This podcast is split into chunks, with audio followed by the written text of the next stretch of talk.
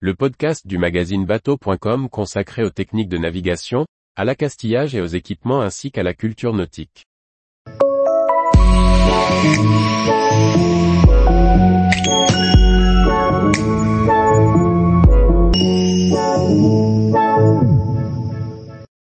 Il n'existe pas de carte du monde parfaite.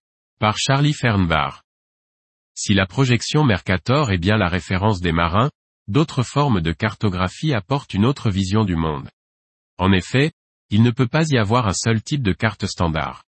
Découvrons la diversité des projections et rappelons-nous qu'aucune carte ne détient la vérité absolue.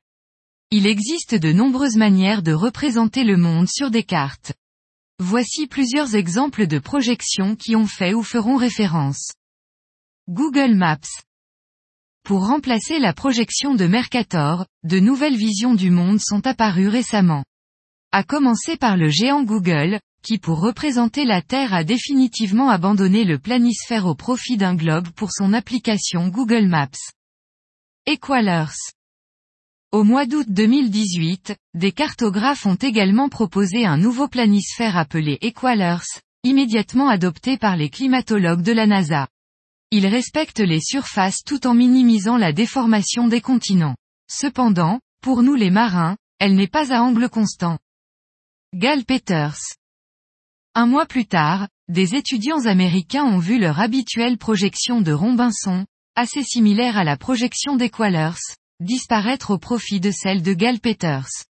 Cette cartographie qui date de 1973 respecte les surfaces relatives des continents, même si elle les étire vers l'équateur et les élargit au pôle. Good. Parmi les autres représentations figure celle de Good en forme de pelure d'orange, qui respecte les angles et minimise les distorsions géométriques. Mais dans cette projection, la représentation des océans n'a aucun sens. Postel. Il existe également des projections qui offrent une vision du monde totalement différente comme la projection azimutale polaire de Postel, 1581, utile pour les navigations arctiques. Elle place le pôle Nord au centre de la carte.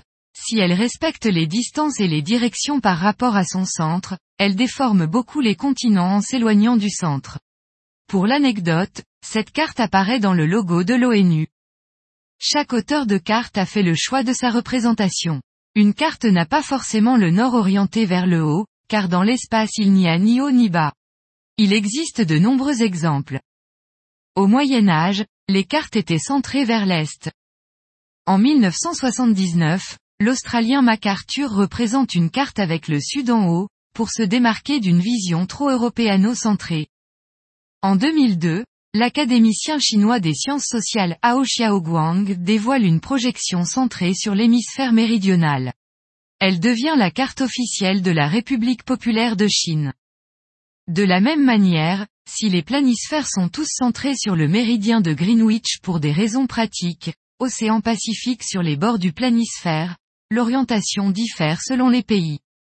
Peut-on penser que la représentation de Mercator vit ses dernières heures après 450 ans de bons et loyaux services? La globalisation et notre représentation du monde changent et nous avons besoin de nouvelles cartes pour l'appréhender. Mais pour nous les marins, qui confie notre cap à une carte marine, la projection de Mercator restera la plus pertinente, tant qu'on ne se s'approche pas trop d'épaule. Tous les jours, retrouvez l'actualité nautique sur le site bateau.com.